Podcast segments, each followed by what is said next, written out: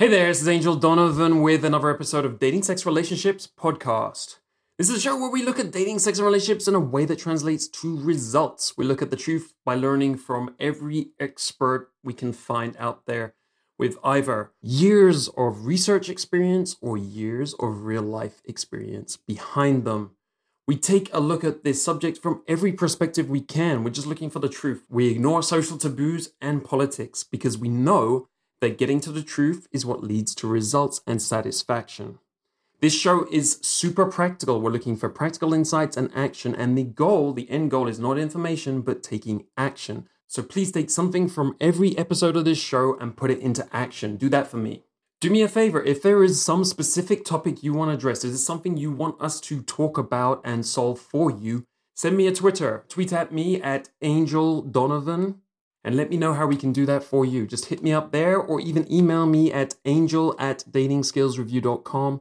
I want to help you. I want to make this show the best and most useful for all of you out there and solve all your problems. So it's up to you. Let me know what you need.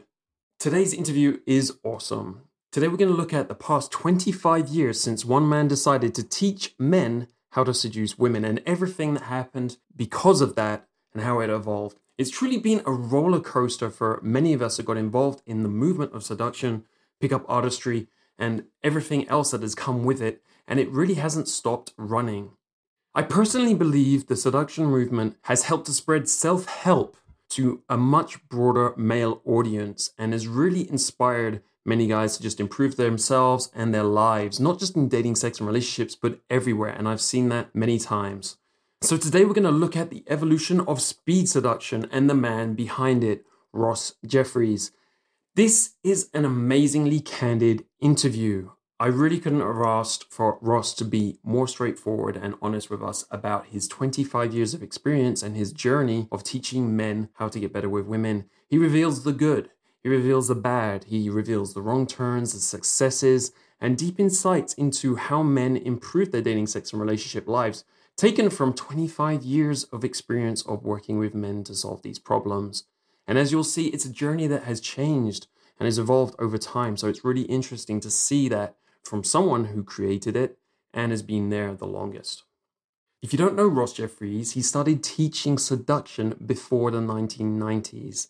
His first product that came out was How to Get the Women You Desire into Bed, then in 1998, that spread to the internet with alt.seduction.fast. And that was something that I was actually a part of in that movement uh, from around 2000. I myself am very grateful for that because the first things I ever learned was on alt.seduction.fast. And so if it wasn't there, I wouldn't have had anything to study and learn from and get kickstarted in all of this. Ross Jeffries has actually been played by Tom Cruise in the film Magnolia in the Alias Frank T.J. Mackey, who was basically taking on a similar role of a seduction guru. And Ross, over the years, has been featured in every media you could think possible BBC, CNN, Fox, ITV, NBC, Playboy, Rolling Stone, and on and on and on, Dr. Phil Show, and on and on. In this interview, you really get to see the personality of Ross and a lot about his own personal journey. I would love to hear about what you learned from this episode. What are your takeaways from this 25 year journey and what it means for you? Tell me in the comments at datingskillsreview.com forward slash podcast, picking this episode out there. You'll also find all of the links to everything we mentioned, the transcript, the download of the MP3, and more about today's guest. If you want all of that information in your email inbox, go to datingskillsreview.com forward slash newsletter. Pop your email in there, and you'll automatically get all of that every time an episode comes out. Without further delay, now let's get into this interview. I'm Angel Donovan, and this is the Dating Skills Podcast. This is a 14 year ongoing mission to discover the truth about what works in dating, sex, and relationships, to become a better man. Join me as I leave no stone unturned, chase down every expert, role model, and mentor with insights to get us to that goal as fast as possible. This show is about bringing you the best of that information so that you can take it in and change your life for the better, step by step, episode by episode. Ross, fantastic to have you on the show. It's my pleasure. I always love being heard and seeing that this is one of the most popular podcasts on this topic. I'm honored to be addressing such a large audience. Yeah, well, I've known about you for over 15 years, and you've influenced me indirectly and, and all of that kind of stuff. So it's really interesting to finally talk to you. Let's talk a little bit just to give people a bit of background. You released your first book in 1992. No, 1988. Or was it 1988? Oh, quick. Well, tell me about that because obviously I, I haven't got the correct information. Well, I had been working as a paralegal at the time. And while I enjoyed the work, I also thought, you know, I don't want to work for other people the rest of my life. And so in 1987, I stumbled upon NLP. It's a long story. To make a long story short, I was going through a self help section of a bookstore in my hand. And this is, people don't believe this, but you might find your own reasons to believe as you're listening to me talk, or you may just find that you naturally agree with what I say because what I say resonates in that place where you find the truth. And I think that's the process of recognizing really great learning is taking place for someone. so, in any case, what happened is my hand reached up, grabbed the book. It was Frogs and the Princes by Bandler and Grinder. And I got very involved in that.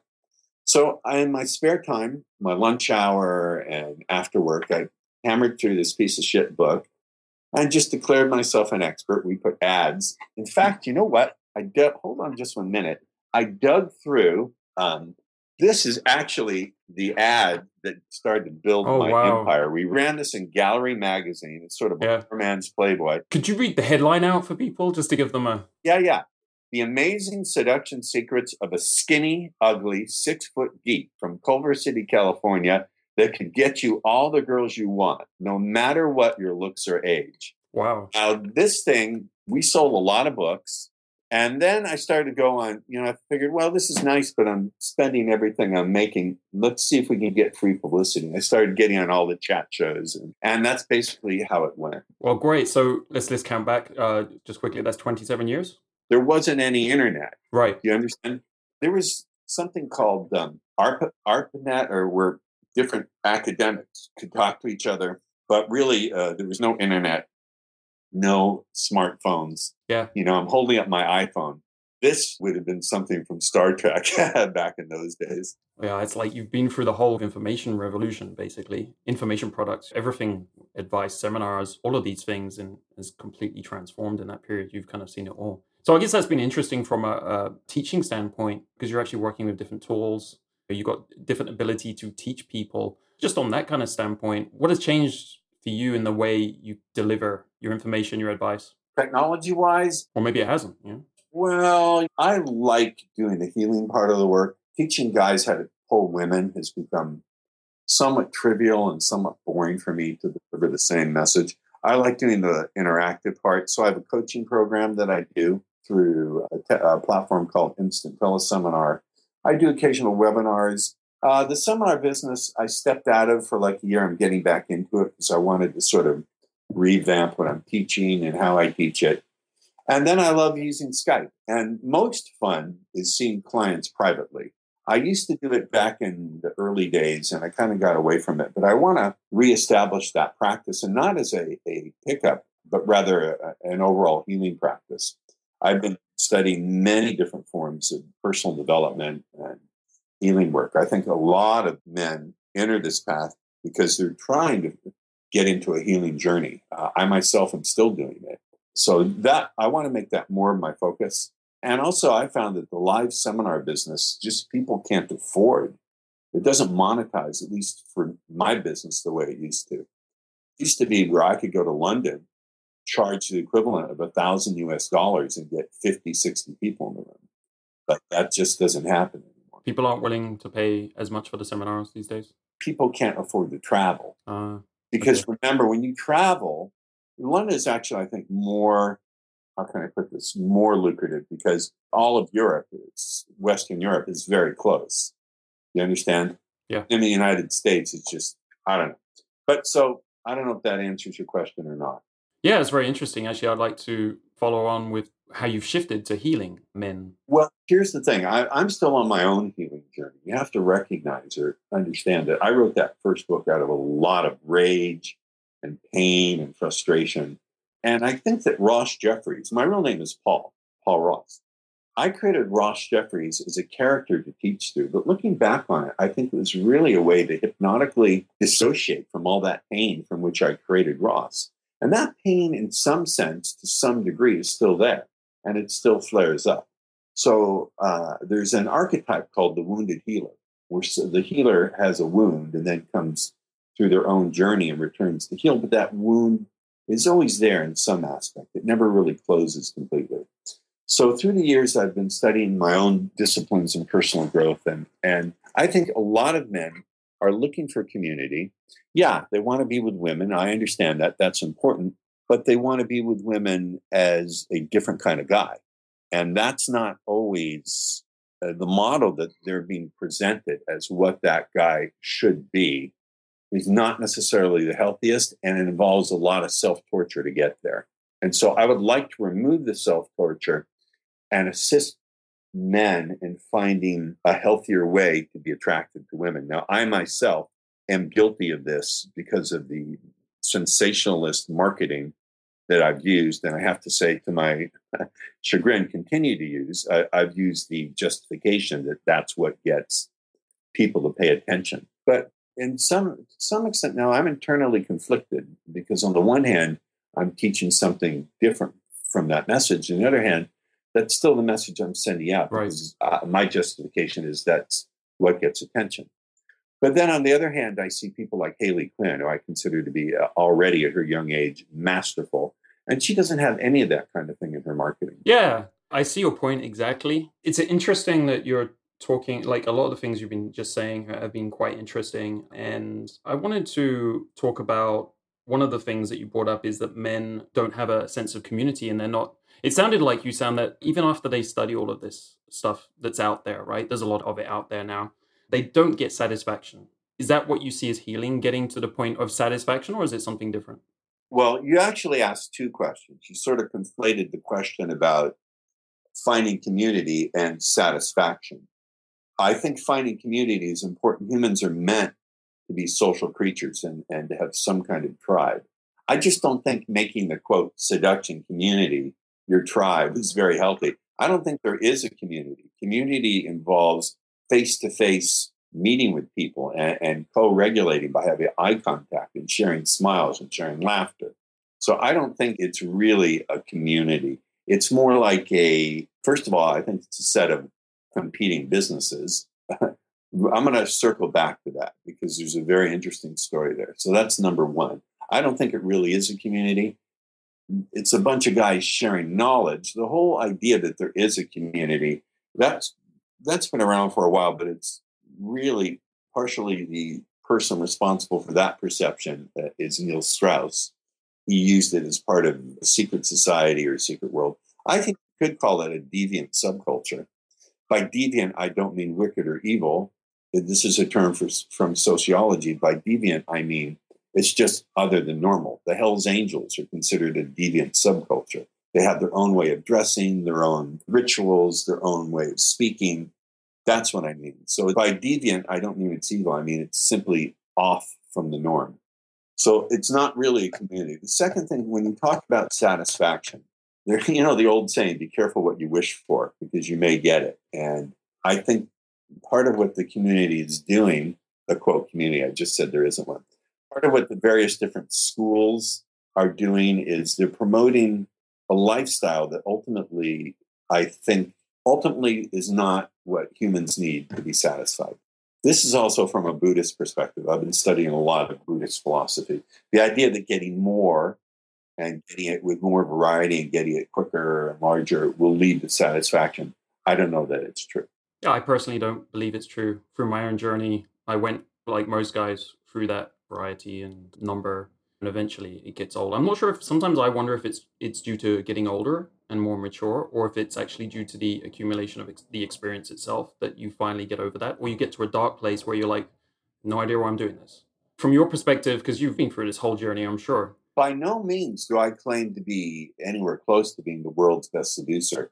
I don't claim that I'm the best teacher, or well, now that Hayley's around, I claim that I'm an extremely good teacher for certain kinds of guys.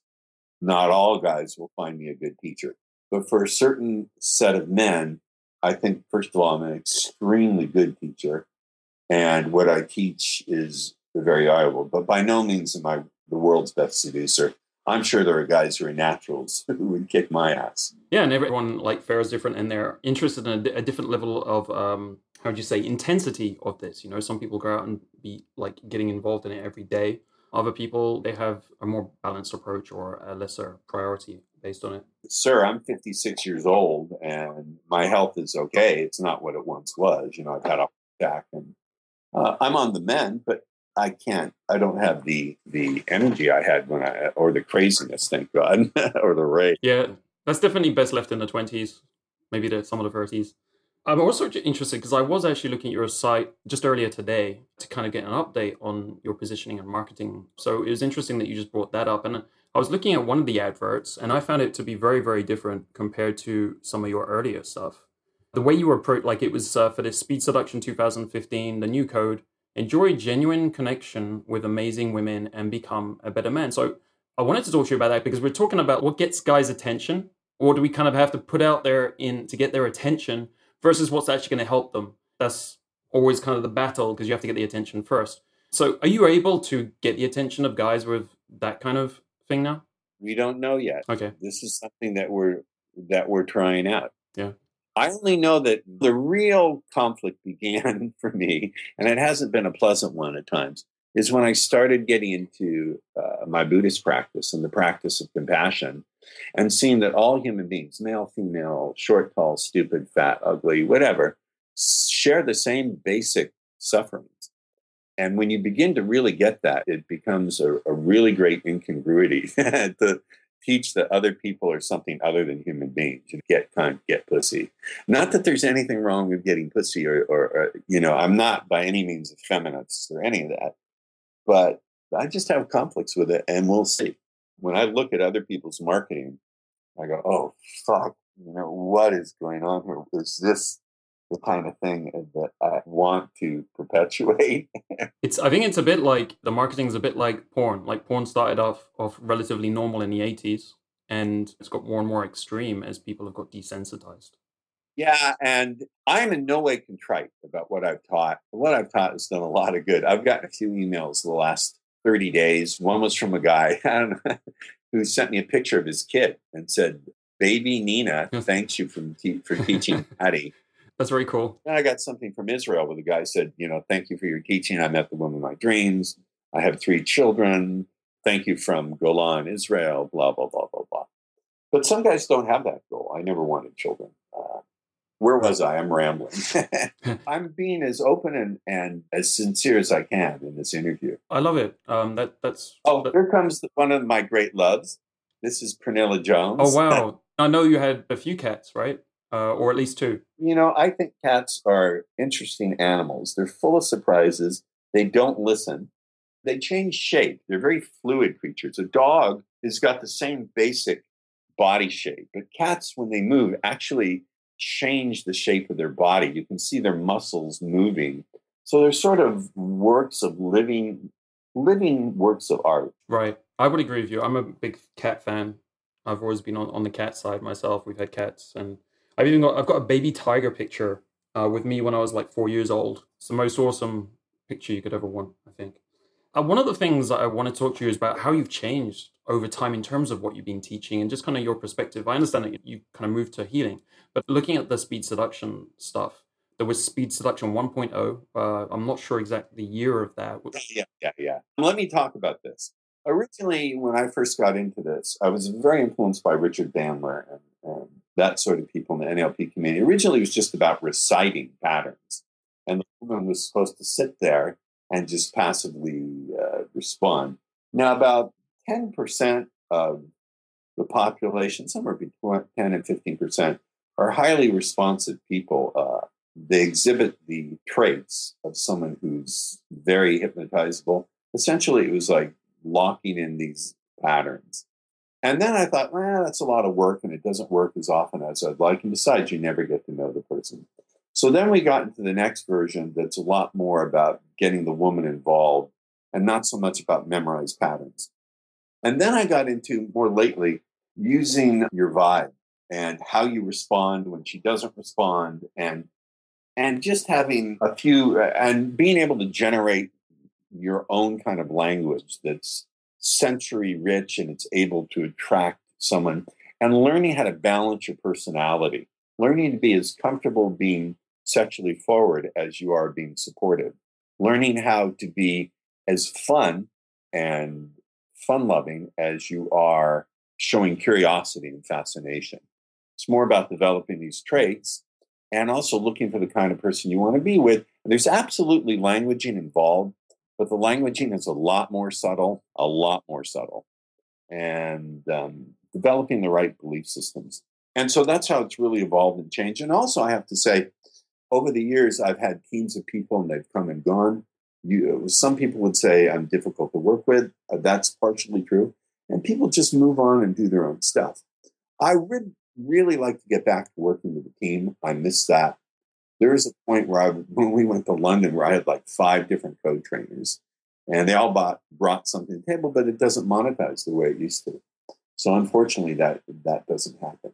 Right. Yeah. It's more like the the economics of the business has has changed. And it's forcing people to work in different ways. Yeah. So, what do you think most men struggle today? We've kind of touched on it just a little bit because you were saying guys need to heal. What do you feel they are struggling most with? I think this is something that's part of Western culture. I don't know if it's as much in Europe as it is in the United States. I think we all struggle with confusing messages from the media. We're looked upon as packages. Women think, well, I want the full package, like a car that you customize. Well, uh, I want the car to have this kind of gas mileage, and I want leather interior and I want it all and blah, blah, blah, blah, blah. Western culture teaches us to turn other people into commodities. Do you understand? And so I think this is a struggle for men and women. And then the expectations that are put upon men oh, we have to be uh, incredibly great providers. And no, no, no, we have to be someone who's incredibly good in bed. No, we should be someone who is spiritual, and, and all these conflicting messages drive people crazy and they're confusing. On top of that, if you add the different schools at PUA and what they teach, then you've got confusion upon piled upon confusion, piled upon confusion. I think that's uh, a really, really big, big, big problem. A big problem. So it sounds like there's two things there. There's like the fact that there's so many things getting thrown at us and that's causing confusion. So we don't really know um, what we want, and that's information overload. I mean, it's just too much input. We don't know what to accept, what to reject. Uh, conflicting information.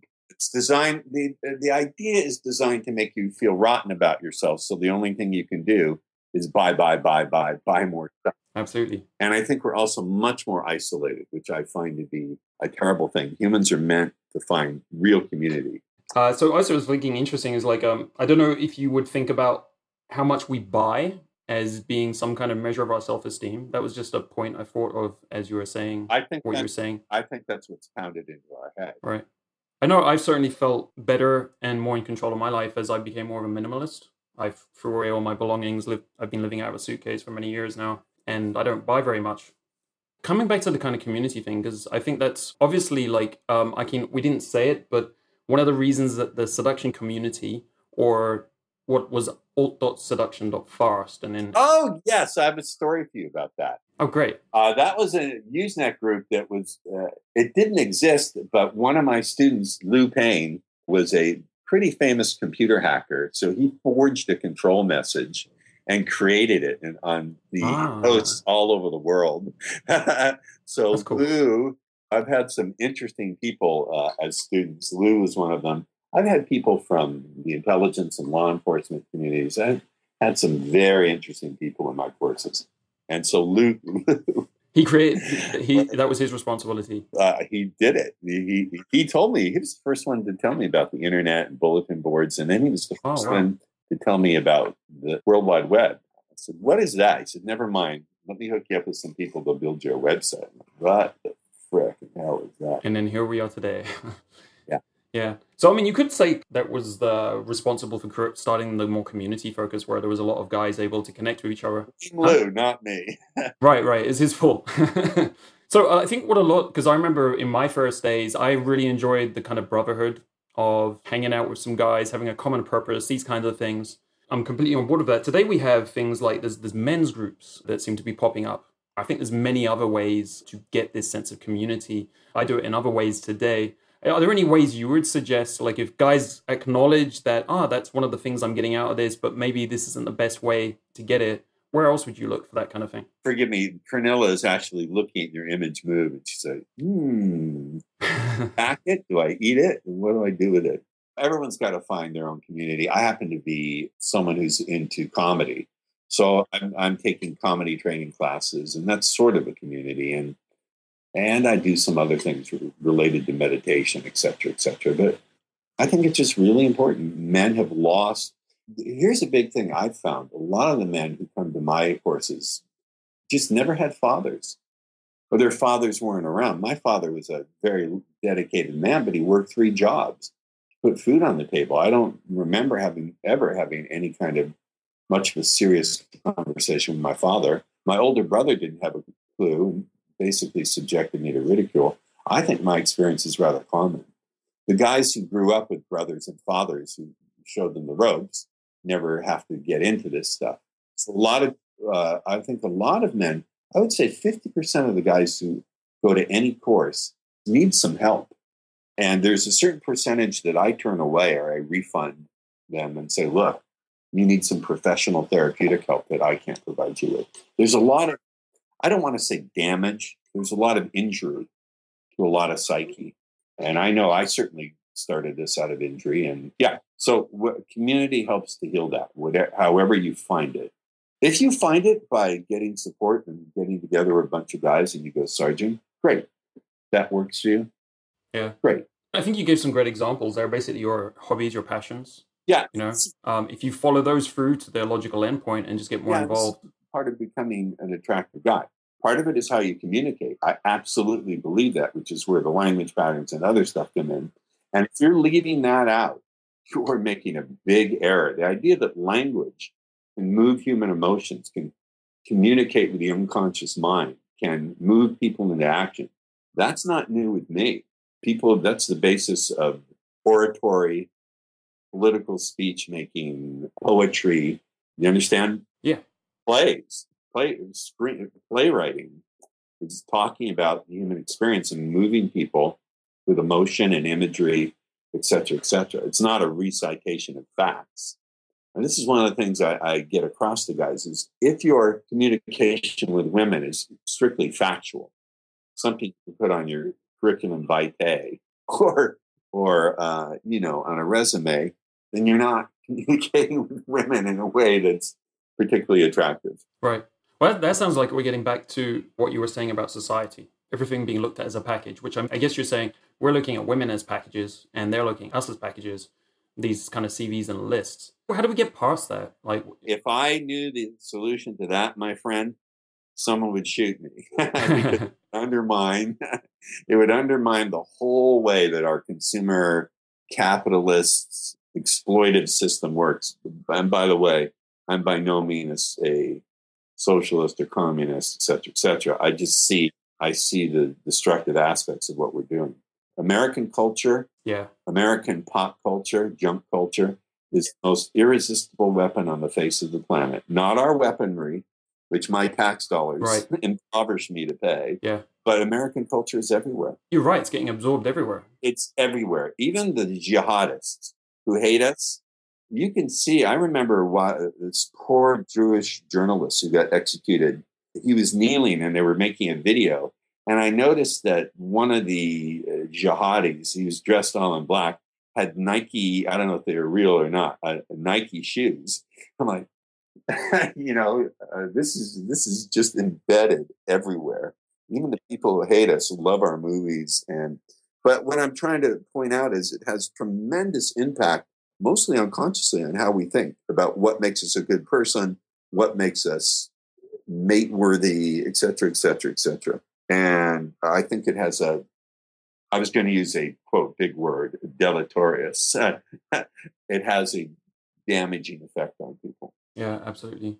One of the things that I found that's helped me when, like, I'm relating to some of the things you've been talking to about is uh, meditation and becoming more present in the moment. Like I know that's kind of a cliche, but basically being able to direct my attention versus always thinking which I think, you know, when you're always bouncing around ideas in your head and you're, you're always kind of looking for those package things you're, you're talking about, you're always thinking about those.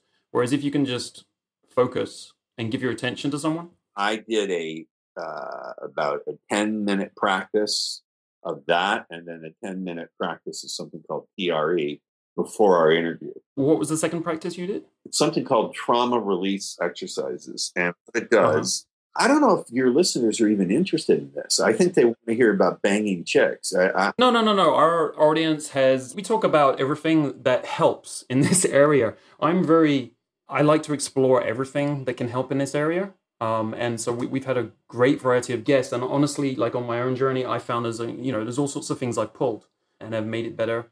And so I just want to introduce guys to the tools which can help them. And uh, part of the role is podcast I get a lot of email from guys and kind of telling the guys on the audience here, but I get a lot of email from you guys when there's been an episode that you didn't think you'd be interested in and you started listening to it. Like I've got a lot of email about the recent polyamory couple we had on, and they were just talking about managing jealousy and things like that. And people were like, I'm not interested in this. But when they got into it, they're like, wow, I learned so much about relationships. I learned so many about you know, things about the way I relate to people and things like that. And they got a lot of value out of it. So when these things come up and you're obviously getting value out of it and it's something you're doing. So, you know, you've got a meditative practice and a TRE every day. I think it's valid stuff. Yeah, TRE, eh, I stumbled onto it, I don't know, uh, back in February. And it's a practice of you do some exercises that stress the various different muscle groups. And then what happens is the body begins to shake itself. It's literally shaking off trauma and anxiety and stress. And you're not doing the shaking. These are involuntary shakes that are that are coming out of the neurogenic. They're coming basically from the brainstem. We're subjected to so much fight, flight, and freeze. Fight, flight, freeze, and collapse. It really helps people to self regulate. And it's a wonderful complement to meditation. So my practices are TRE meditation, and maybe every three or four days some self hypnosis, and then occasionally uh, some other things. And I think what you ought to do is just go to trauma. No, I, I want to plug my stuff, but look up TRE, trauma release exercises. Go on YouTube and look it up, and you'll see. So, this type of stuff, would you teach it to people? Like, say you're. I'm not qualified. There's a whole training curriculum that takes nine months, uh, and I'm not qualified. Great, great. I know your own pace of healing. You know, and you're certain. Uh, do you feel more connected with people? I know you said you're not really sure about it, but do you think you there's some of that journey that's been made to where you you think it might end up I don't know in what units of measurement you measure connected. Sometimes yes, sometimes no. Great, great. I know it's a complex uh, uh, question. By the way, I just want to throw something in here. If you're enjoying this podcast and for whatever reasons you find that that's true, if you'd like to have me on your podcast or speak to your group or uh, sponsor an event where I can travel or you get me to travel, go to rossjeffrieslive.com that's my speakers page. So if you'd like to have me give a talk or you want to arrange a seminar or have me on a podcast, that's where you'd go. And then I have a free course. It's called learnhowtomeetwomen.com. It's got some really good tips on how to get out there and start meeting women. So that's learnhowtomeetwomen.com. I think anyone listening to this would go, Ross would make a good guest or a good speaker and find themselves going to rossjeffrieslive.com. Is that a bit of speed seduction right there? No, it's some some vague language. So I'm guessing some people attribute the whole of the pickup artist community and what it's become to you. Um, I think I've heard you bring that up as well. In terms of if you were going to leave something going forward, which you think, because I, I know you have like views that maybe the pickup artist selection community hasn't been that helpful to a lot of guys. What kind of things could we leave to go forward that you think oh, would be more helpful? You're putting a lot on me. I mean, if it wasn't for you, I wouldn't be here today. So well, well, Christ Almighty, potentially, right? Um, oh God, I don't know whether I should think of myself as an Einstein or a Frankenstein. I just came up with it. That's pretty fucking funny. Um, an Einstein or a Frankenstein, probably both. I don't know. You're putting a big burden on me. We're, I just hope people develop practices that turn them into more compassionate human beings. Ultimately, that's that's all we have. And also, looking at life as art. Artists work with whatever they're presented. If they're in pain, they work with the pain. That's part of the color they paint the canvas with. So, uh, having a radical, right down to the root, a radical approach to life where you don't turn away from pain and you don't grasp on the pleasure. They're just different colors that you use to, to paint. The, pushing past your limits, breaking free of the bonds of fear or sadness, being able to utilize what's ever there, life as art, I think is very courageous. Very, very courageous. I would like to see more of that. And I'm getting into teaching persuasion and some other things. Frankly, if I could, uh, I would, if there's anyone out there who's interested in buying my intellectual property rights and my trademark, I'd sell the whole thing. and uh, not all of it. I w- would want to continue to coach.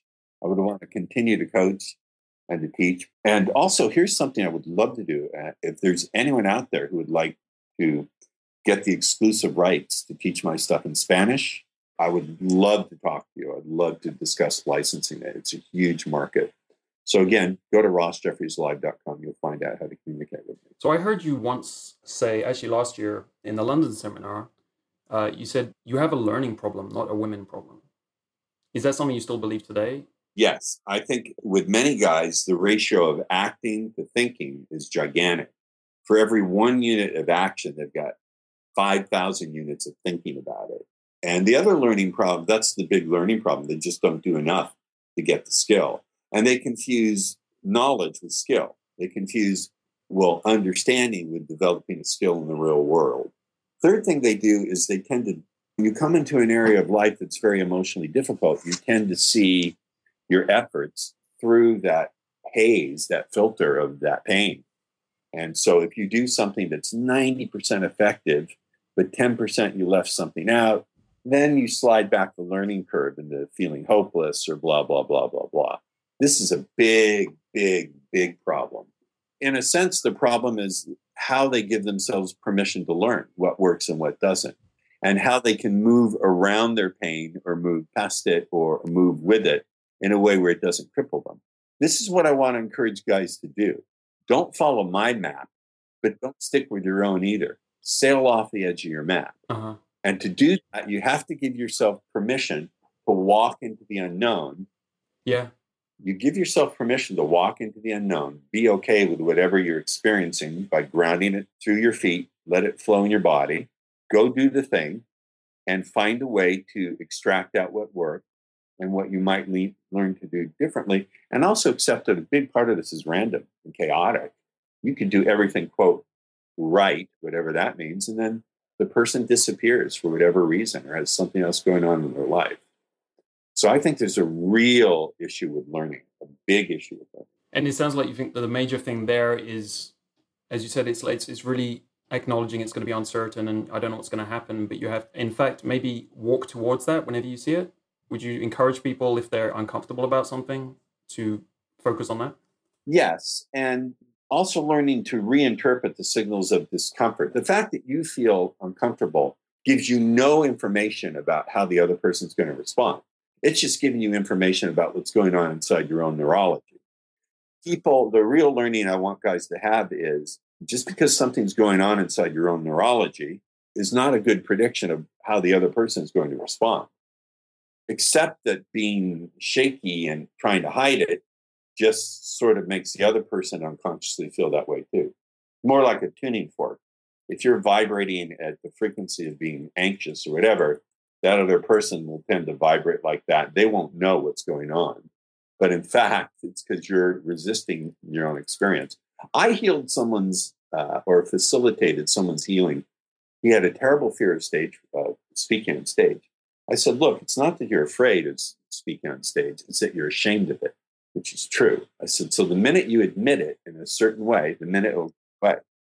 So what I had him do is I said, I want you to feel terrified, but go in front of the audience and say, listen, for the first minute or so, when I speak to you, I'm terrified.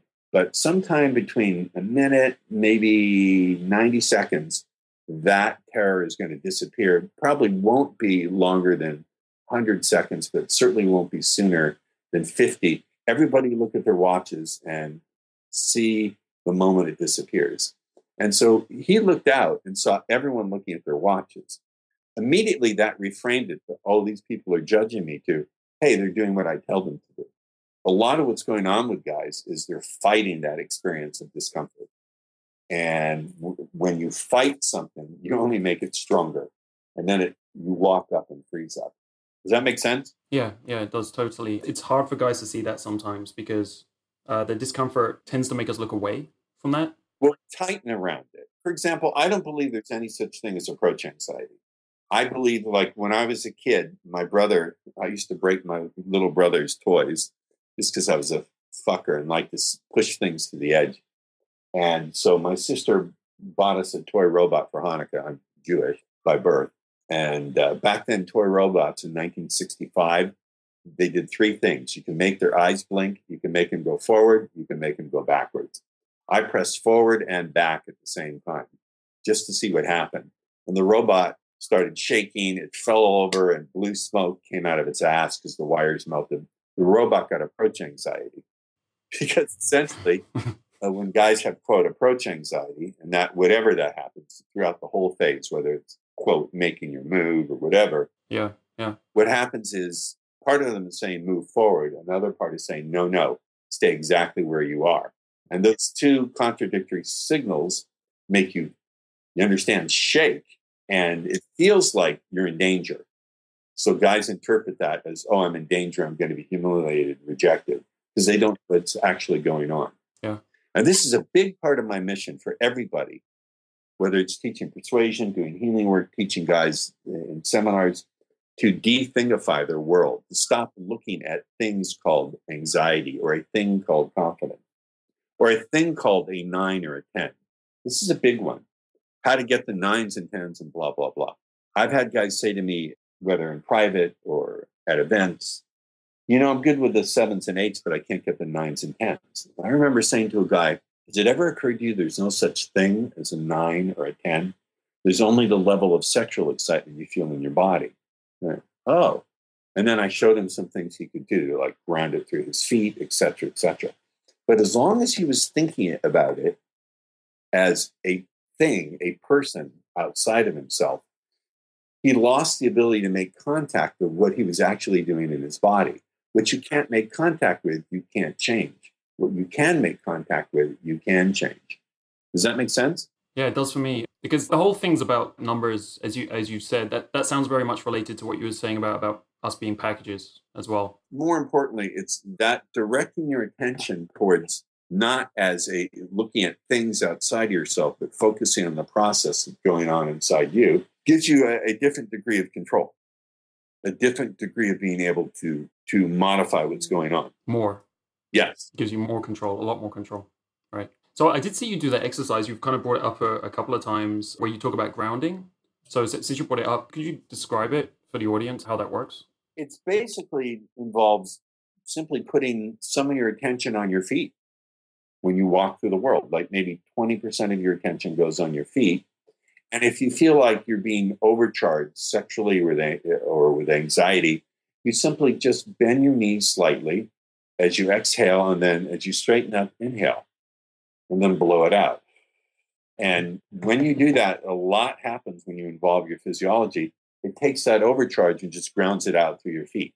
So in different circumstances, you could do that, and it would give you more control about under the circumstances, whether it's social anxiety, approach anxiety, or, or whatever you're. Or even if you're in bed with someone, just Uh-huh. grind the, the balls of your feet together, or or put the ball of one foot into the surface of the middle of the other foot. Grounding yourself is really, really important. It works. Great. So if you're in bed, why would you be doing that? Is it to get over sexual But you don't anxiety? Because you don't want to shoot your load. it's better than thinking of football, right? By the way, I found meditation to be extremely useful for just controlling when I come or if I want to. Yeah. Not everyone. It was a side effect. I never thought about it. It just happened to be how it turned out. That's, that's a great point. So you have, I don't know, would you know how many students you've had over? Oh, well, there's those who have bought stuff, and then Right. those who have pirated stuff, and then those who have had stuff passed along. As far as readers and fans, I couldn't count them. As far as actual customers, I won't count them because that's my proprietary business information. All right, all right. Uh, but just just in seminar, like people you've I get recognized oh yeah all the time, like at least two or three times a week, and sometimes in some interesting conditions. I have to tell you something else. Doing what I do for a living, I think, has made it more difficult for me in some sense than for guys who never have to tell a woman what they're doing. Right? If you're an engineer doing this, you never have to say, but sooner or later, if if I get involved with a woman, I, and I'm going to show her my marketing, and she may, you know, if I tell her right away, she's going to be very cautious. It tends to scare the crap out of women with with trust issues, which is nearly everybody. Then again, those who think this kind of thing is cool, are like, okay, very cool. One of the reasons why I want to start teaching persuasion and such is we have an entire audience of men and women and by virtue just of being on stage, oh, right. attractive. That's a very true uh, true point. Actually, being on stage. Like curious about how the other puas how they deal with it. Do they just conceal it, or at what point do they reveal it? I tend to say, well, you know, I do a lot of different things. I teach. One of the things I do is I do healing work with men who have uh, social anxiety and that sort of thing. And I teach them to communicate, and they're going, "Oh, you're doing God's work." And I said, "Yeah." Sometimes they'll say, but my marketing is really, really offensive. So, you know, you, are going to look at it. If, if you choose to, you can look at it. And then either you're going to think, this is the most interesting man I've ever met. I want more. Right. Or you're going to have a different reaction. But, or you may. My take on it is all of the girlfriends I've had have been fine with it. And well, at what point did you introduce it? So I'll meet them first. I'm not famous, so um, people don't stop me in the street or whatever. Um, so I'll introduce it to them when we're starting to get into a relationship. And of course, it comes from my frame. I tell them what I do from my perspective. Does that mean before you fuck them, after you fuck them? What does that mean? A relationship normally comes a bit later for me. So I've been sleeping with them a bit, and you know maybe it's a month. And how do they respond? Do they uh, do they sometimes feel betrayed or angry or never? Like I've never had any response like that. I'll, I'll basically tell them, and then I'll show them the website um, and things like that. Oh, the podcast. What if they ask ask to see it? No, no, no. I show I show them after I've spoken to them. I'm sure they listen to the podcast. Most of them tell me they don't, but I'm sure they do. This is after you've been involved. Right. It's after the first. I mean, it depends because some girls will find out because you know they're at my place and they see something on a computer or something. But it, I think it's best if you you know talk about it. And most girls are going to ask you what you do pretty soon. So I'll say I'm in dating and relationships and stuff. So what I was going to say though, I think it depends on the girls a lot. It's a lot to do with selection, and I think a lot of the girls that are going to suit me are going to be okay with, with what I do. That's my personal.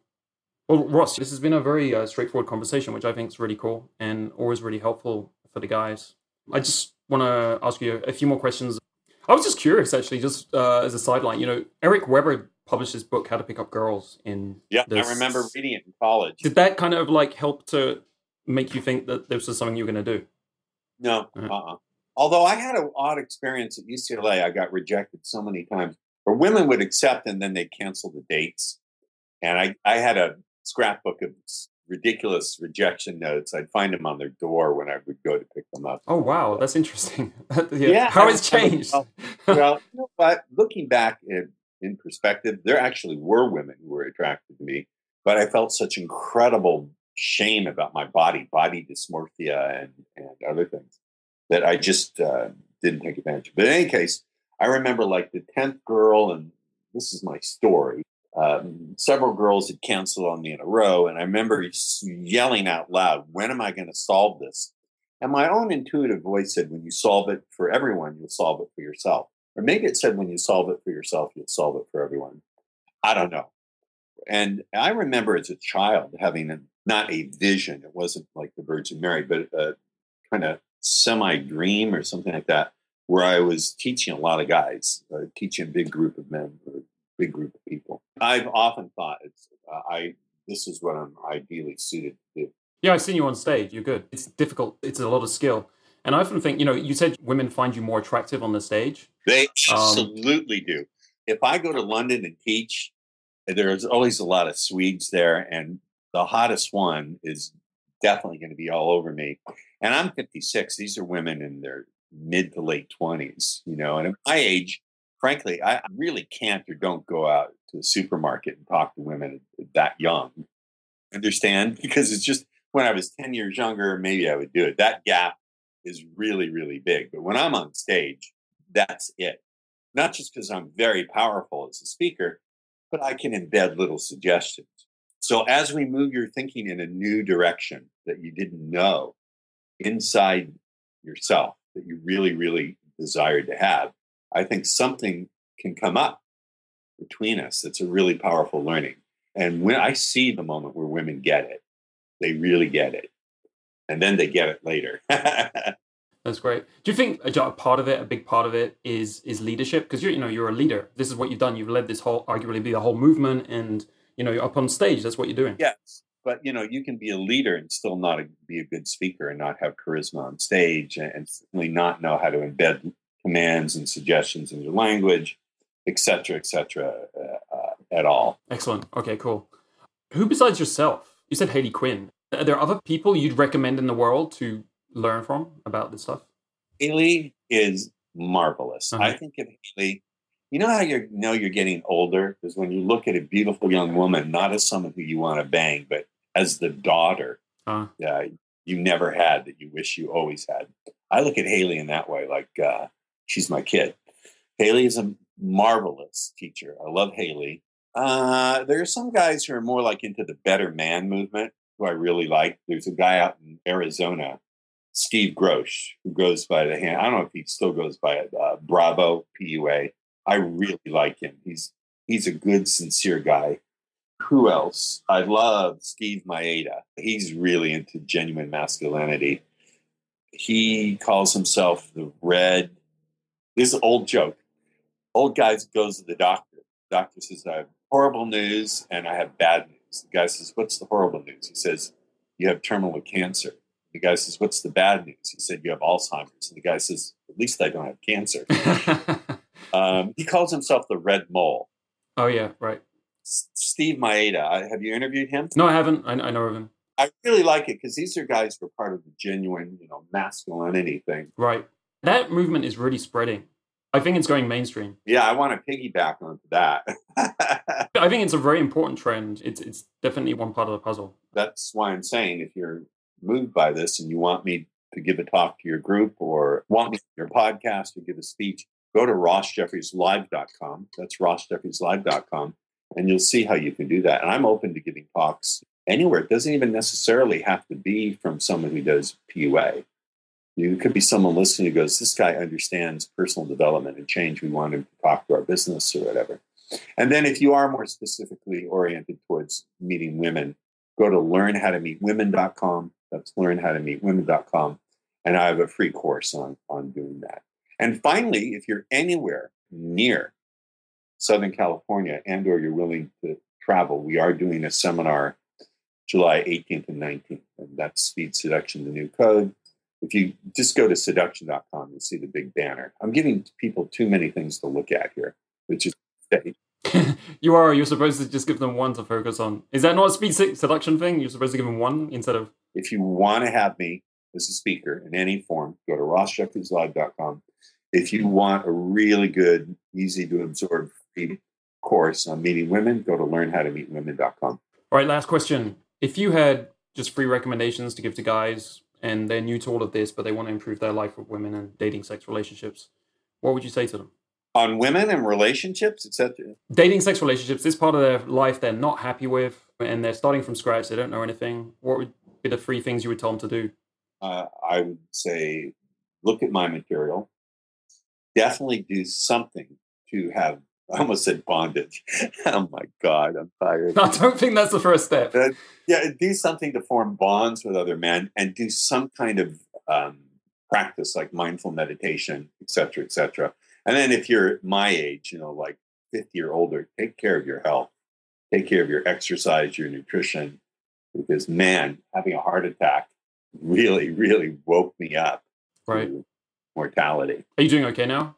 Um, yeah, I think I'm doing pretty good. Great. Glad to hear. I had some serious health challenges, but I think I've turned the corner on that and, and I'm feeling better. Excellent. Great to hear. I mean, to your note, I think everyone we coach guys, and I, I think health. Some of the issues come from health. Like it's not acute health issues. It's not a heart attack, but even in their 20s and 30s, they have some chronic stuff, and that's interfering with self development. It's interfering with their brain, you know, all sorts of things. I want to make this point, and the TRE's point of view stresses this. Life is traumatic. By trauma, we don't just mean car accidents or watching someone be the attempt of attempted murder, but there's chronic trauma, the trauma of being isolated, the trauma of being ignored, uh, this is traumatic and people need some way of releasing that that's healthy. Ross thank you. Great interview. You're really you've asked intelligent questions and you've encouraged me to just be open about what i do. I appreciate that. I've enjoyed it a lot. I've enjoyed talking to you and i feel like i've got to see where you've come from and where, and where you've got to. And you know i think that's really helpful for our users. So thank you very much for being so straightforward. Sure. Take control of your dating life today. Take one idea or one insight from today's episode and apply it today. Don't wait, do it today. That's all it takes to change your life, step by step, episode by episode. Learn more about what I, Angel Donovan, and my team do at datingskillsreview.com. How we help men like you take control of their dating lives.